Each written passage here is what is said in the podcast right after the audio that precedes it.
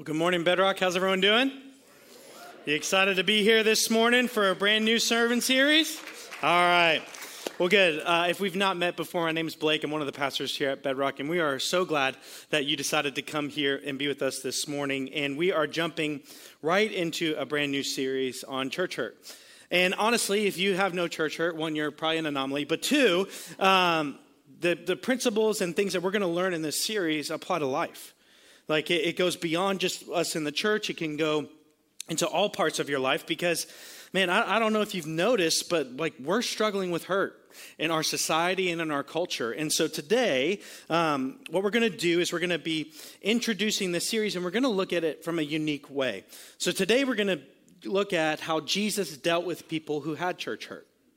But the rest of the series, we're actually going to look at how Jesus dealt with church hurt. Because everything that we're going to talk about in this series, Jesus experienced during his life here on this earth and how Jesus responded to that. And let me just, like, if you've been alive for about thirty seconds, you know that you, life is full of hurt. And, and it's hard. And, and it's not so much how to insulate yourself so that you never get hurt again, but it's how to help us be resilient through the Word of God by the power of the Holy Spirit to be resilient to the hurt that we do receive. And so here's what I want to say uh, to kind of caveat this. One is you're not going to hear from this stage that your hurt isn't real and that it isn't genuine. You're going to hear us say, yes, and the church and people have failed along the way. But I also want to encourage you with this. A lot of us attach the hurt that we receive from people with Jesus and with God. And God and Jesus has never failed anyone. God and Jesus has never hurt you, but sometimes his people do. And so we want to help give perspective to that uh, idea, because how many of us know that um, life is really about, at times, seeing what we expect to see? And today, that's what we're going to talk about. We want to put a new perspective on how we live life within the church when we have experienced church hurt. Because let me just tell you, um, in this life, you will see what you expect. So I have a little game for us to start the morning. Um, some of you will remember some of these pictures, but I really believe this. You will find what you are looking for. And so if you're looking and expecting to find hurt and shame and guilt and fear and anger and all of these things, I guarantee you, you will see it. And actually, uh, science has a term for this. It's called a preconditioned uh, or motivated perception.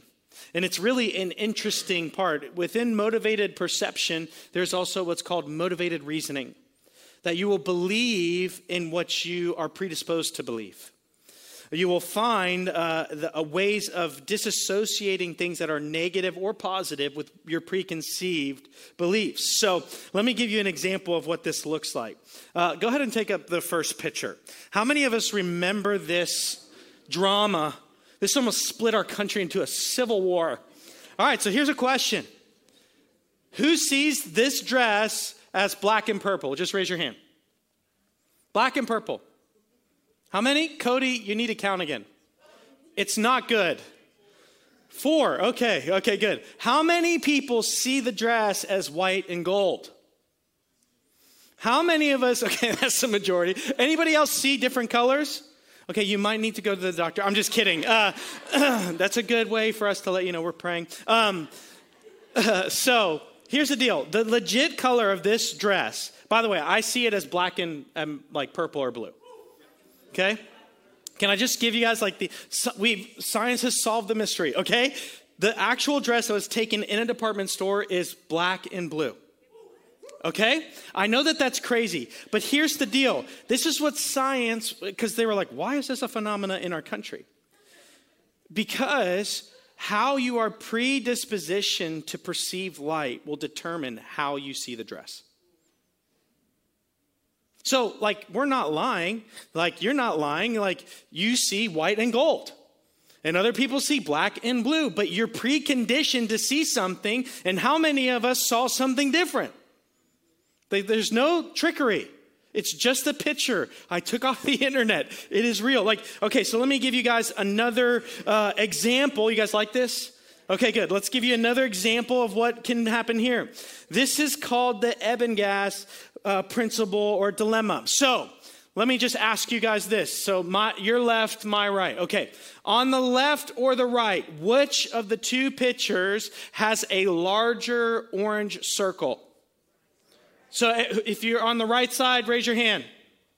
Some of you are nervous. You're like, I, uh, Pastor Blake's going to call me out. How many it's on the, on the left? How many see it as the same size? They are the same exact size. Your preconceived and conditioned perception will determine what you see. And I think that this is one of the greatest tactics of the enemy.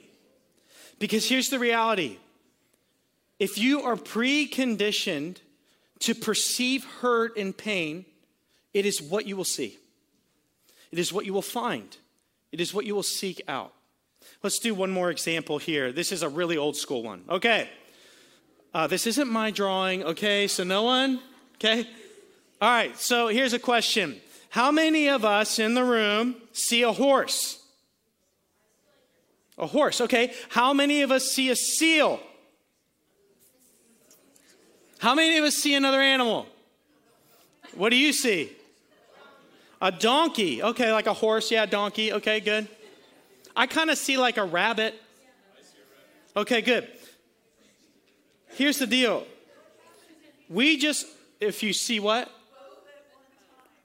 Uh, is there a doctor in the? Um... You're probably just ultra perceptive. That's really good. You're open to what's happening. But here's the deal. Uh, some people see uh, the, the horse. Some people see donkey. Some people see a rabbit. Some people see a seal. In fact, the researchers, when they established this, they only thought that there were two animals in it. A horse and a seal. And you just told me two more animals. And here's the deal. We're in the same room experiencing the same moment, experiencing the same picture. And we saw different things. And how those things impacted us made a difference. And so here's what I want us to look at today. Your hurt in this room through church or life is genuine. No one's here to tell you that you're wrong. Because here's the reality. Perception is reality. And what we see and what we experience can become a reality. But how many of us need to have some tools in our toolbox to begin to maybe take another perspective to see our hurt and see some of the things that go on in our life a little bit differently? Because here's what I truly believe about hurt. Uh, it is genuine, it is real, and it is deep. And the reality is, is hurt blinds us to a lot of things. And so today what we're going to look at is at a, as a, at a lady in the Bible um, that has experienced tremendous hurt. In fact, some of the hurt is cultural. Some of the hurt is of our own doing. And guys, we experience, like some of us, our poor choices and the things that we do in life, they do result in hurt, and we have to live with that. But the reality is, is when we read the scriptures, God is not here to heal us just for heaven. That God has come to give us life now and to give it abundantly and fully. And for a lot of us, we're missing what's right in front of us because of the hurt that's blinded us.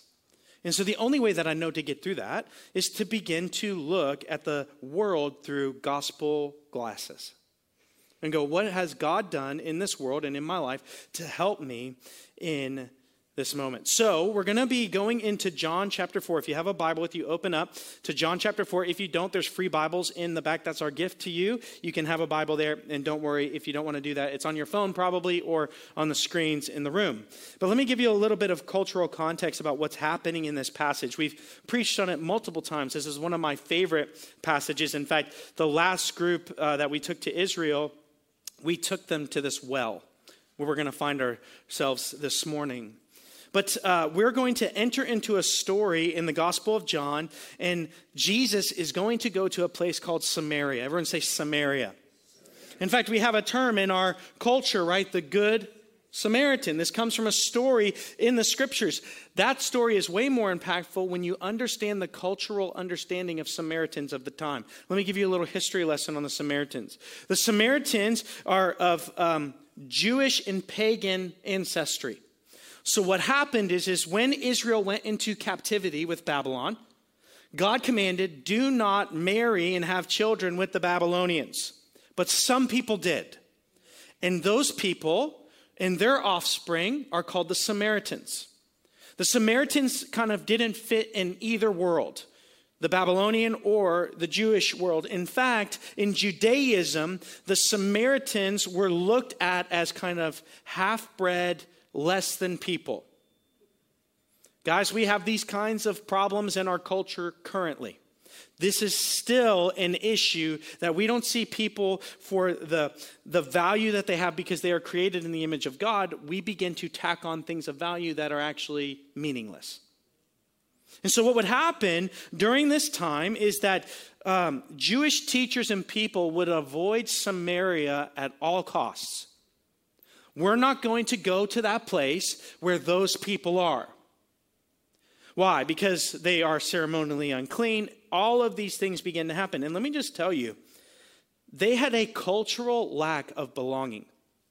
They were ostracized as a group of people for simply being born in a specific place. And we can relate to this, right?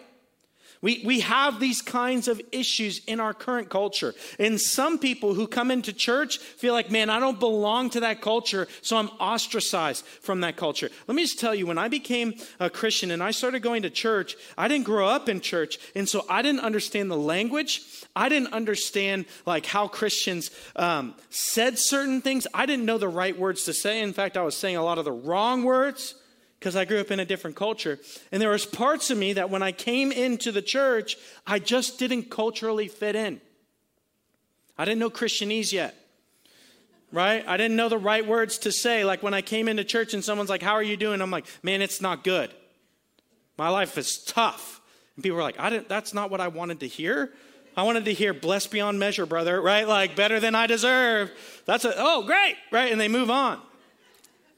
And so I began to feel in my own life in the beginning, this feeling of separation and not belonging and a little bit of hurt because I felt like I never actually belonged. That changed over time and I realized like I belong because I'm a son adopted by our Father in heaven who has believed in Jesus Christ. So I'm in the family. And so what happened is, is the Samaritan woman is comes from a culture that doesn't belong, but then some things have happened in her life that have resulted in her not belonging in within her own culture. The Bible says that, uh, we'll see in just a minute, but she's been married over five times. And the person she's with now, she's not even married to. And a lot of us would say like, something, wow, some things have gone on in your relationships. Some things have happened, and marriage was held into a very high regard during this time. In fact, um, Jewish rabbis would not marry a person beyond three times, and they, the reason they got divorced would have to be death. And they said, like, beyond three, that's too much. And so we're, we're talking to a lady who's been ostracized by her own culture and the culture that is surrounding her. There's a lot of hurt here. There's a lot of trauma here. There's a lot of despair here, but God is going to do something, and Jesus is going to do something in this story that I think is so encouraging for all of us, because the way that he interacts with the woman at the well, I believe is so many times how he interacts with us through our hurt. And let me just give you the first point of today's message. And here's the reality for the woman at the well. She experienced this: not belonging will leave you wanting. And for a lot of us, the hurt that we experience in this life is because we don't belong somewhere. We don't have relationships. We don't quite speak the same. We we are obviously not part of the in crowd. There's parts of our life. And let me just tell you, when you don't belong, it hurts. Anyone as a kid knows like what it's like to get picked last or not at all at recess. Right? We, we know what it's like to, those friends went and hung out and didn't call us. We, we've, we've experienced those things. We know what it's like to not really belong to the small group or not to belong to, to church. And I'm just kind of on the outside of things, or maybe you're keeping yourself on the outside of things because the hurt and rejection that you experienced before. Because let me just tell you, at the root of not belonging is rejection. And when we feel rejection, it cuts us really deep down to the core of who we are.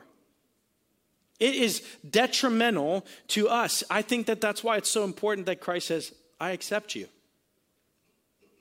You belong. You're in the family. You've been adopted, and every right of being in the family of God now belongs to you. You belong here. That's why we say, like, welcome home or you belong here, because we really mean that. No matter your background, no matter what you're going through, no matter what life has done, you belong here. Because God's church and his family is built for everybody. And so what happens to the woman at the well is she begins to, to leave, and, and she enters this situation in a sense of wanting. John chapter four, verse one, look at what the Bible says. Now, Jesus learned that the Pharisees had heard that he was gaining and baptizing more disciples than John, although, in fact, it was not Jesus who was baptized, but his disciples. So he left Judea and went back once more to Galilee. This is really important. Judea is in the southern part of Israel. Galilee is in the northern part of Israel. In order to get from Judea to Galilee, there's this area called Samaria. What's interesting about this is that you didn't have to go through Samaria to get back to Galilee. You could go out to the coast and cut up the coast and then cut over, and you avoid Samaria all of the time. It's taken the long way to avoid what may be an uncomfortable situation for many Jewish people, especially when you talk about ceremonial clean, cleanliness and things like that. And so Jesus, the, the disciples in, in the text opens up and goes, okay, J- Jesus is going to go from Judea to Jerusalem. And a lot of us will go, okay, so he's going to go up the coast, right? Look at what the Bible says. So he left and went to Judea and went back to Galilee. Now, he had to go through Samaria. I already told you he didn't have to go through. What the text indicates and what John is pointing out to you and I here is that there is a divine appointment that Jesus could not miss. That he was compelled by the Holy Spirit to go to Samaria. This is really important because a lot of us think that God will not meet us in the darkest, worst places of our lives. But the Bible indicates that Jesus is compelled and has to go through Samaria. If you were reading during this time, you'd be like, no, there's another way. You didn't have to do that. But Jesus had an, a meeting at a well. Jesus was going to meet someone who was hurting so deeply in her life, he had to go. So he came out to a town of Samaria called Sychar, near the plot of ground Jacob had given to his son Joseph. Jacob's well was there, and Jesus, tired as he was from the journey, sat down by the well. It was about noon. Now, some of us can relate to midday issues. Like in Florida, if you're going to go do yard work, we don't go like, let's start at noon, right? It's like, let's start at six a.m. or let's start at dusk, right? Because we know, especially now, there's no A C outside and it's hot. And you are going to be brutally dealt with in the heat. The Bible is indicating for us that Jesus shows up at noon and this lady is coming at the worst time of day. What does that say to you and I? She's hurting and she's avoiding people. Her hurt is so bad that she would choose to go to the well in the hottest time of the day to avoid people. That's hurt. That's isolation. That's not belonging. That's a lot of rejection. And some of us in this room can relate with that. We avoid our friends. We avoid people. We avoid circumstances because we feel rejected. We have things going on in our life where we're alone. And I'm just going to tell you, like, you weren't built to be alone. But a lot of us isolate ourselves because of the hurt that we've experienced. This is what we say. It's better to be alone than it is to be hurt by others.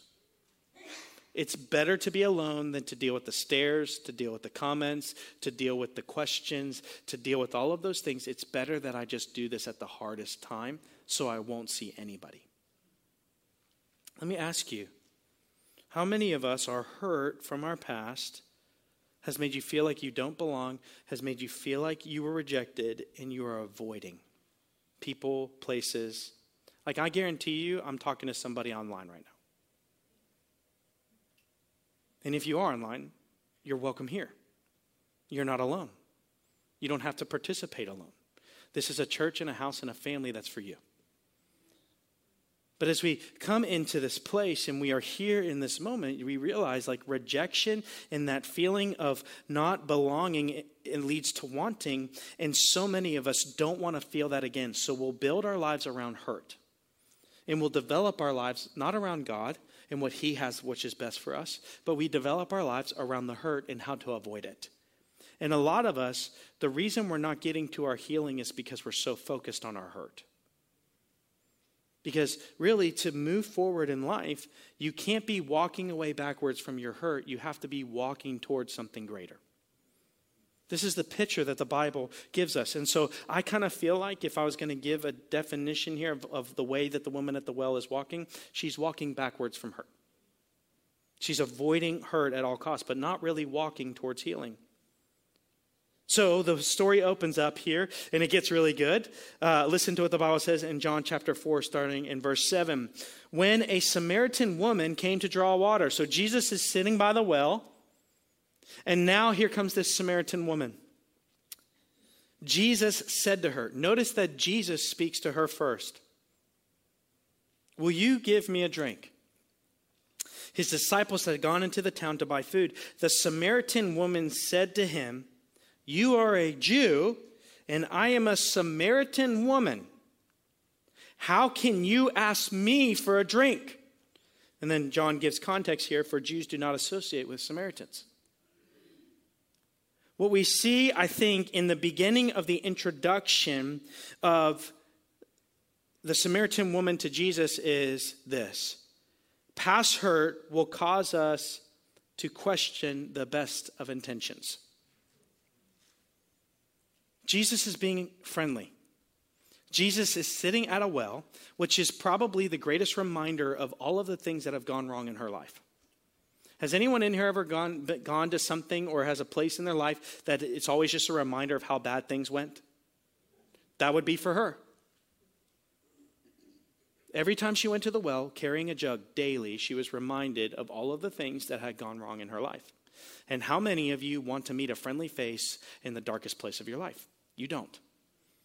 I guarantee you she was walking and she looked up and saw Jesus and was like, oh, really? I just want to be here alone.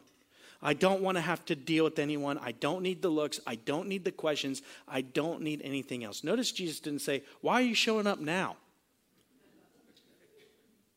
Where's your friends?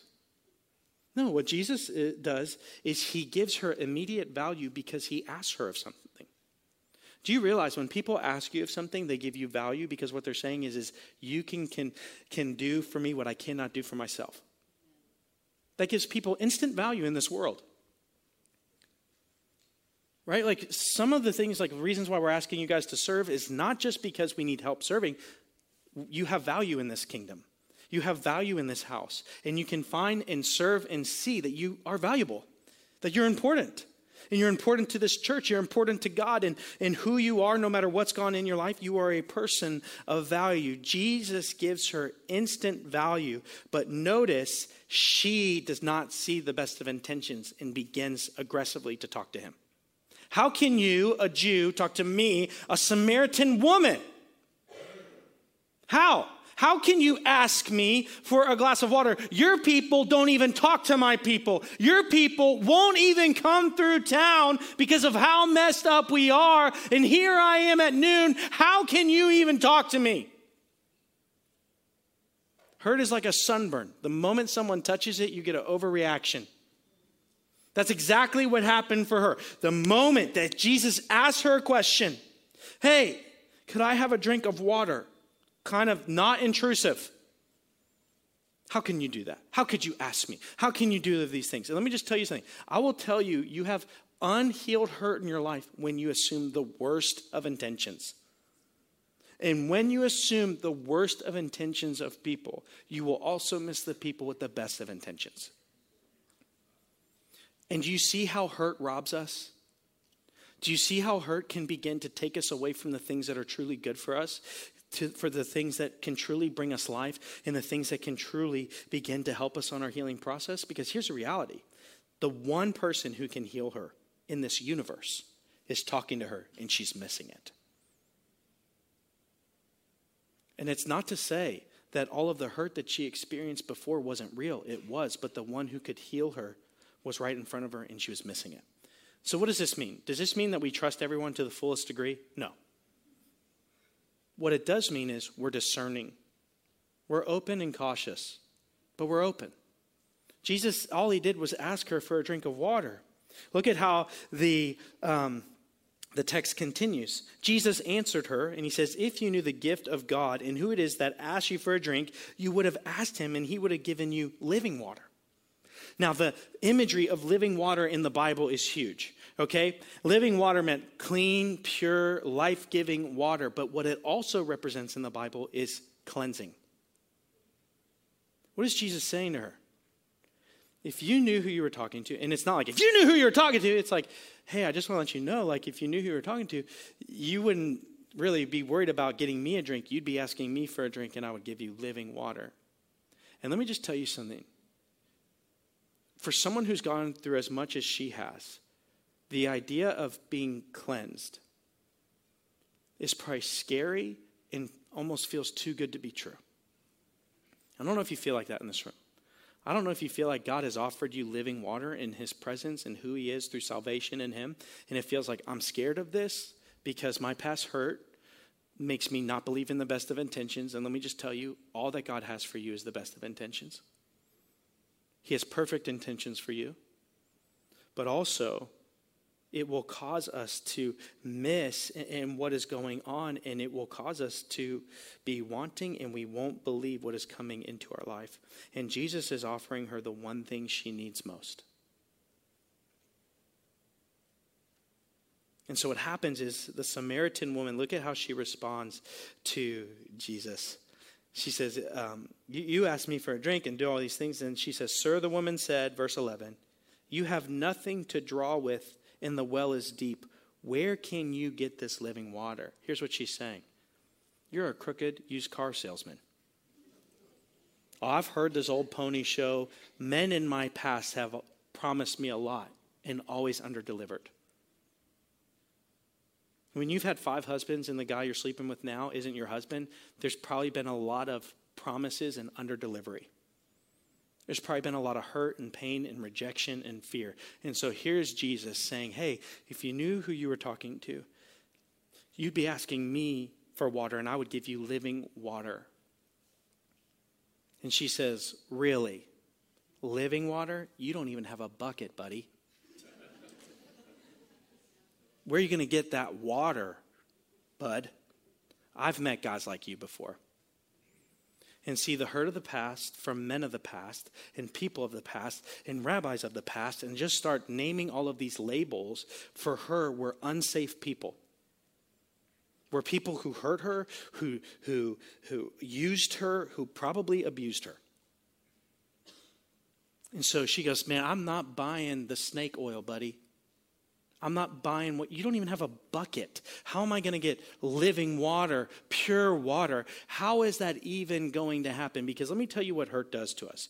Past hurt will cause us to be cynical. So not only will we miss the best of intentions, but past hurt will make us believe the worst of intentions. To be, that's too good to be true. That's impossible. There's no way someone would be that good. You're a stranger. You don't even know me. All you know is that I showed up in the middle of the hottest part of the day by myself to get water. So you and I both know that my life is messed up. And what Jesus did is first he gave her value. He respected her and said, I see you as a person. But then when he starts to give her good news, she goes, that good, that news is too good. I don't believe that. And I think a lot of people in this world have rejected the good news of Jesus Christ because a lot of other things that promised would, that would save them in their life didn't. And so they have a question mark, a big question mark as to whether Jesus actually can. To them, it's not the good news. It's the too good of news. So you're telling me that all I have to do is confess and believe in Jesus Christ and turn from my sin and walk towards him. And everything that has gone wrong in my life will be washed away. I will be pure as snow and I will inherit the kingdom of heaven. That's it. Too good. That's too good news. And what you're telling me is you've grown cynical. And how many of us, our relationships with our kids, with our family, uh, of, of others in this world, of the church, in this life, it's one of distrust. Because of the hurt that you've experienced. Because of the pain that you've experienced. So you're, now you're distrusting. You know what I noticed with kids? Kids have to learn to be distrusting. You have to teach your kids to be distrusting. Somewhere along the way, the hurt and pain of this life will cause our kids to become cynical and distrusting because of the hurt and disappointment that they've experienced. All of us can relate to this moment. Where in your life, because of the past hurts that you've experienced, are you cynical? Are you distrusting? And maybe your prayer life and the way that you talk to God, or the way that you talk to other people, or letting your actual needs be known, or maybe your actual past and the things that you're struggling with in this life. You can't let those things out in this church or any church with people who say that they belong to God because you've been betrayed in the past. We're going to get into that in about two weeks about betrayal. And so what happens is we grow cynical, we grow angry, we grow bitter. And all of these things lead to what I would call spiritual death. But not only that, past hurts can cause us to run to the blessing rather than the blesser. And I think this is where our culture is. Because we live in a spiritual culture, we don't necessarily live in a Christian culture.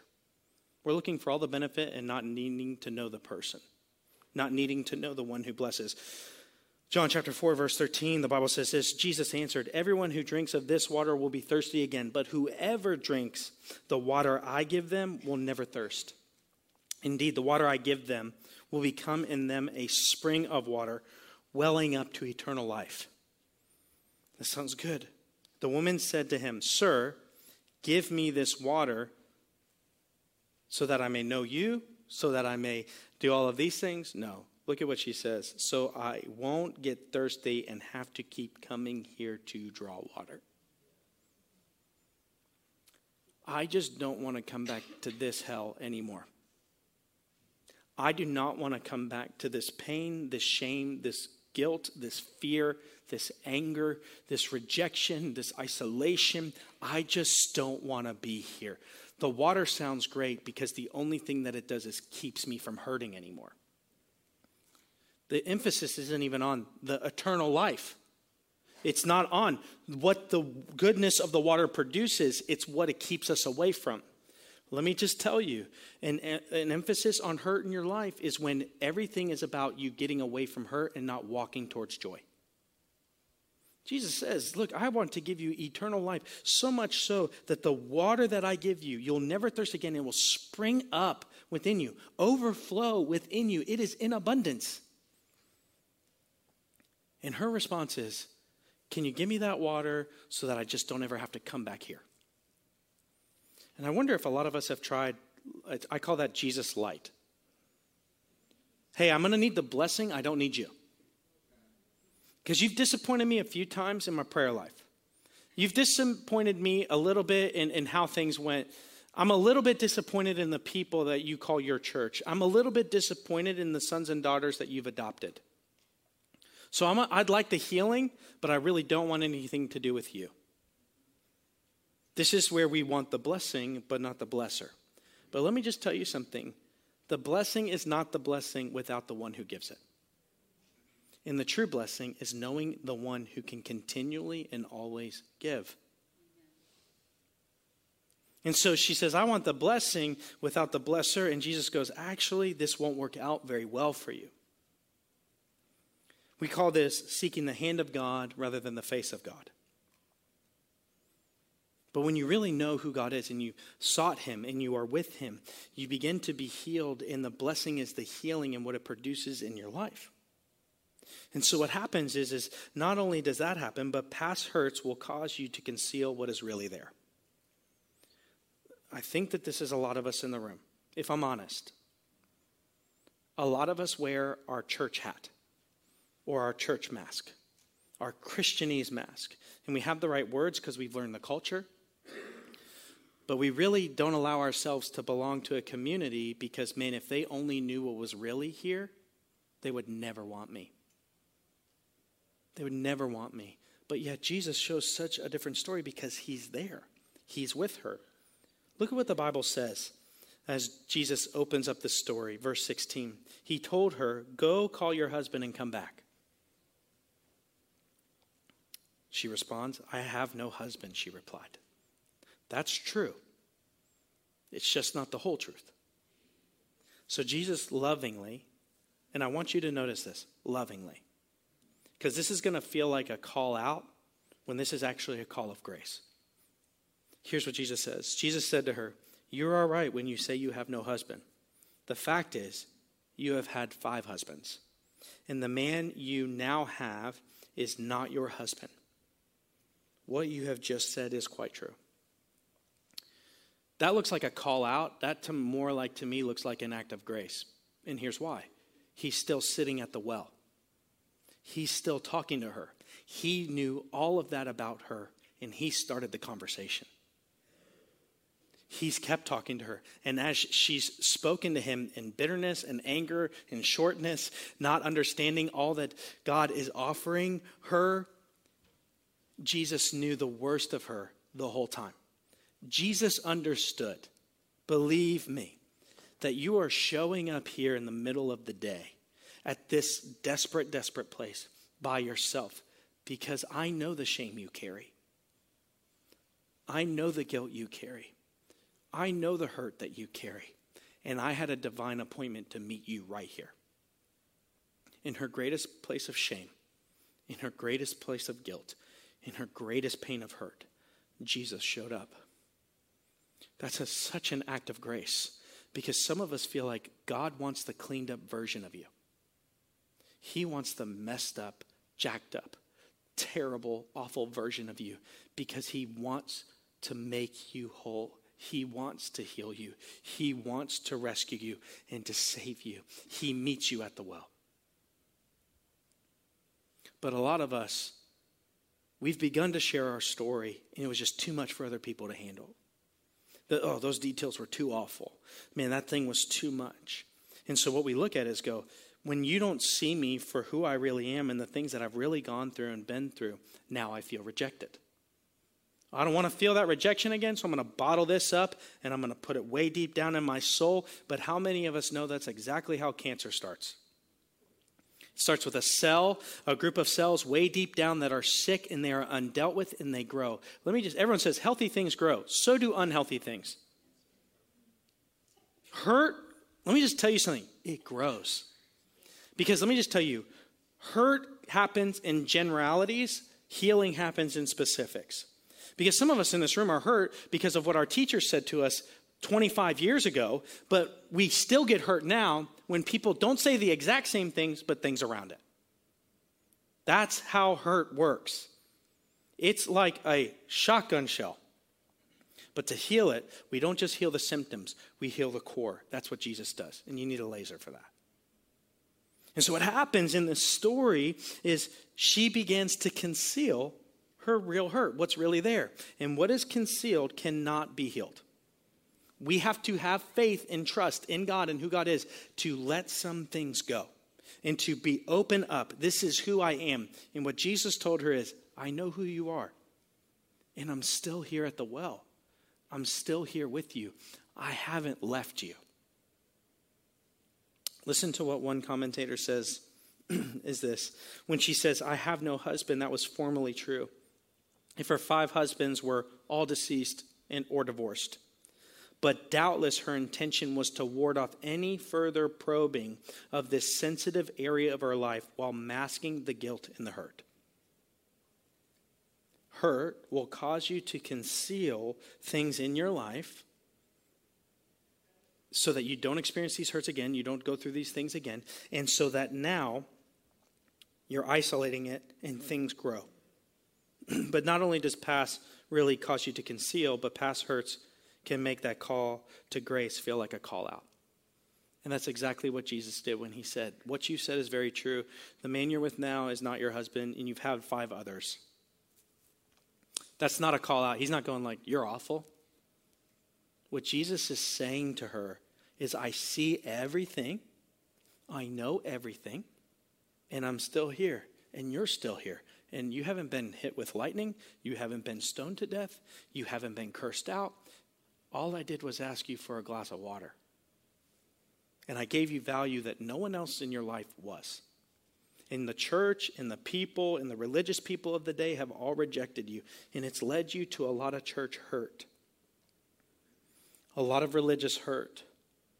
But I'm here because I'm greater than that. And I love my kids. But my kids don't always behave the way that I would. And that I do. And so I'm here to heal that. I need to give you a new perspective. Because everything that the woman is seeing is what she expects to see, and not what is actually right in front of her. So she quickly begins to uh, change the subject, because let me just tell you something. Past hurts will cause you to look for a fight, because fights give you justification as to why you aren't opening up, as to why you're not belonging, as to why you're not attending. So so what she does is she goes, I'm not seeing what I'm expecting, so now I need to manifest it. Anyone ever do that in here? You're not, people aren't, aren't responding the way that you expect them to respond, so you elicit the response that you expect.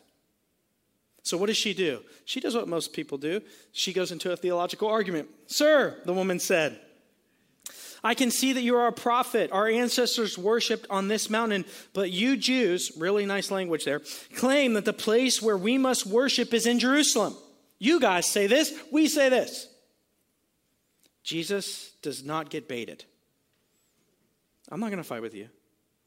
What Jesus says is, there's something so much better coming than what you just said. Jesus, he says, woman, this is not a term that is derogatory. We would read it that way. This is a term of respect. Jesus, notice what Jesus says to his mom when he's on the cross. Woman, behold your son. Same word Jesus used for his mom, he uses here. So this is a term of respect. Woman, Jesus replied, believe me, a time is coming when you will worship the Father, neither on this mountain nor in Jerusalem.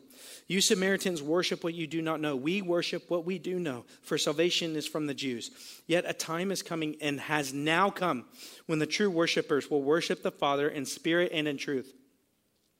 For they are the kind of worshiper the Father's, the Father seeks. God is spirit, and his worshipers must worship in spirit and truth. When we are hurt, when we don't see what we are expecting, we will pick a fight.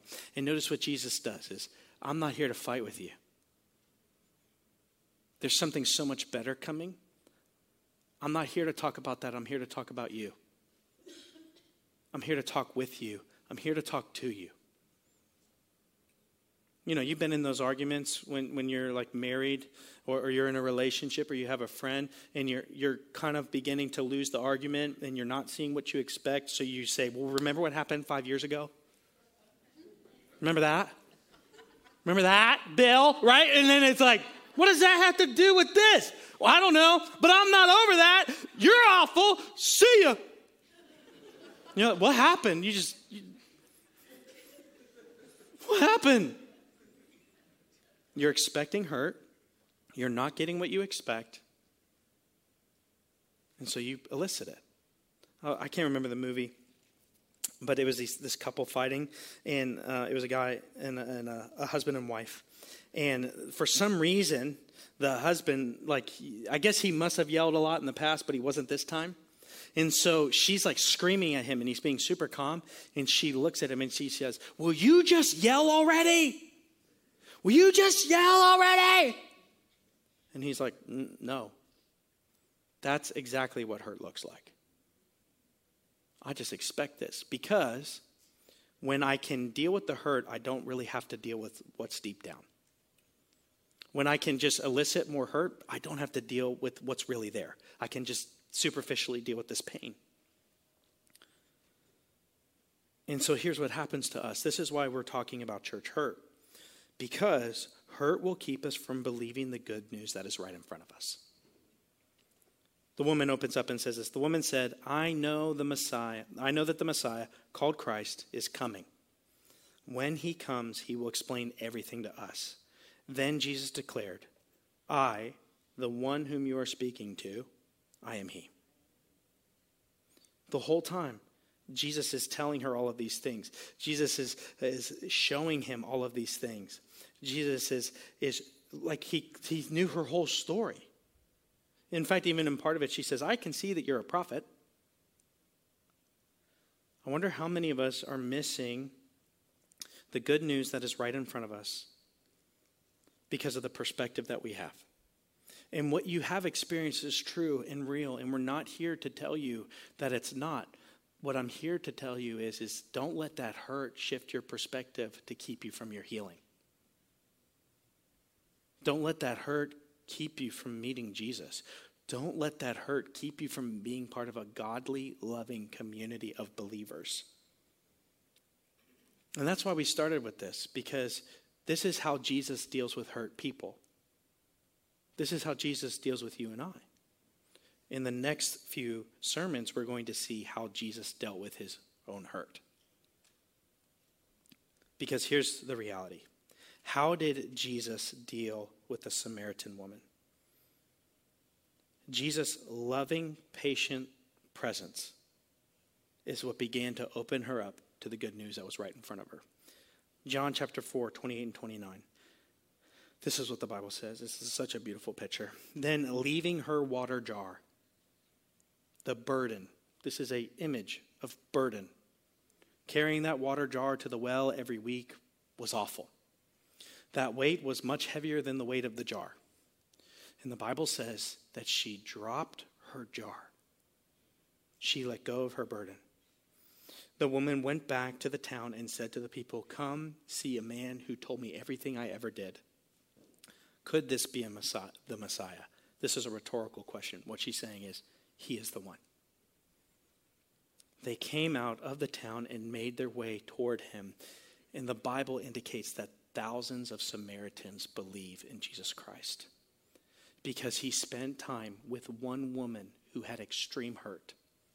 And by his patient presence in the midst of her hurt, she was healed. And I wonder for how many of us in this room, you need to realize Jesus is waiting at the well.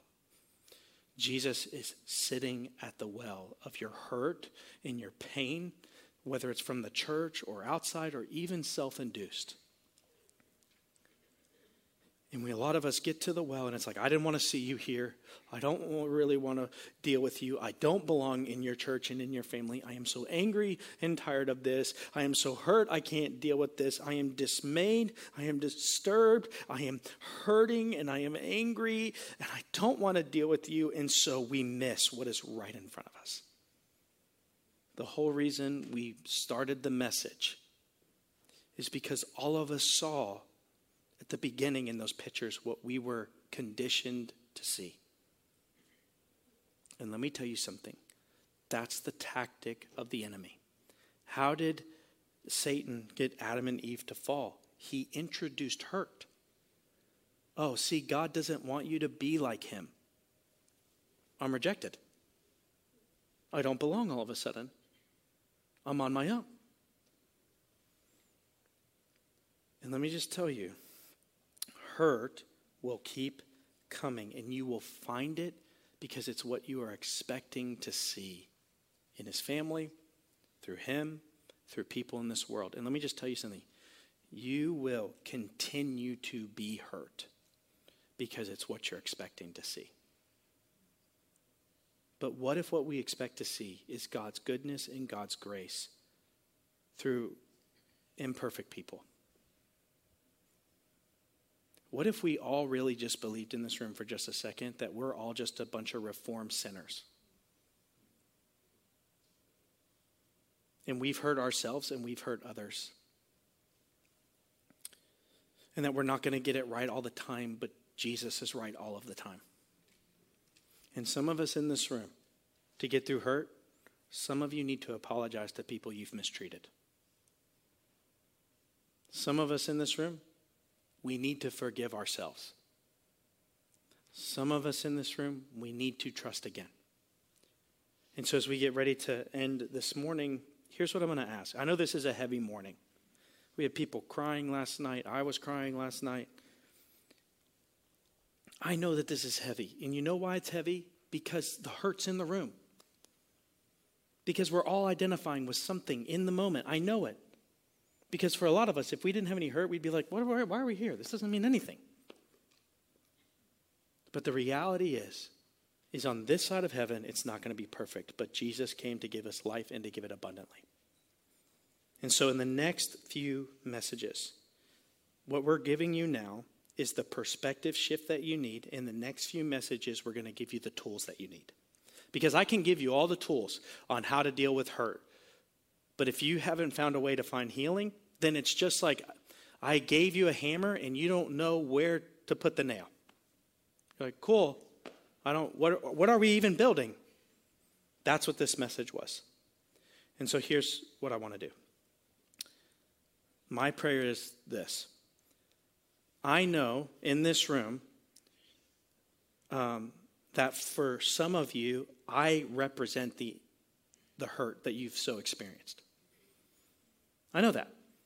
Like I, listen, I show up on a plane. People ask me what I do. It's one of two responses.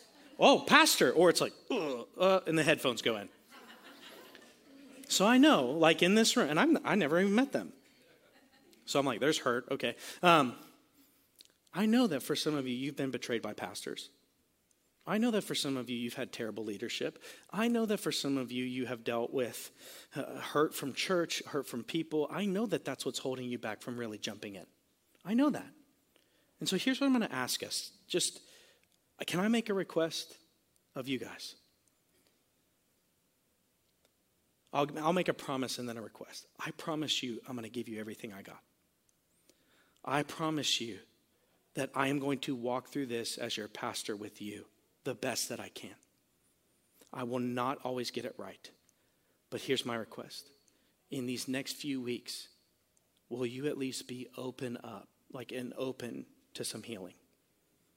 And I know that I might represent all of the pain. Would you give me a chance to prove it wrong? And would you give Bedrock a chance to prove it wrong?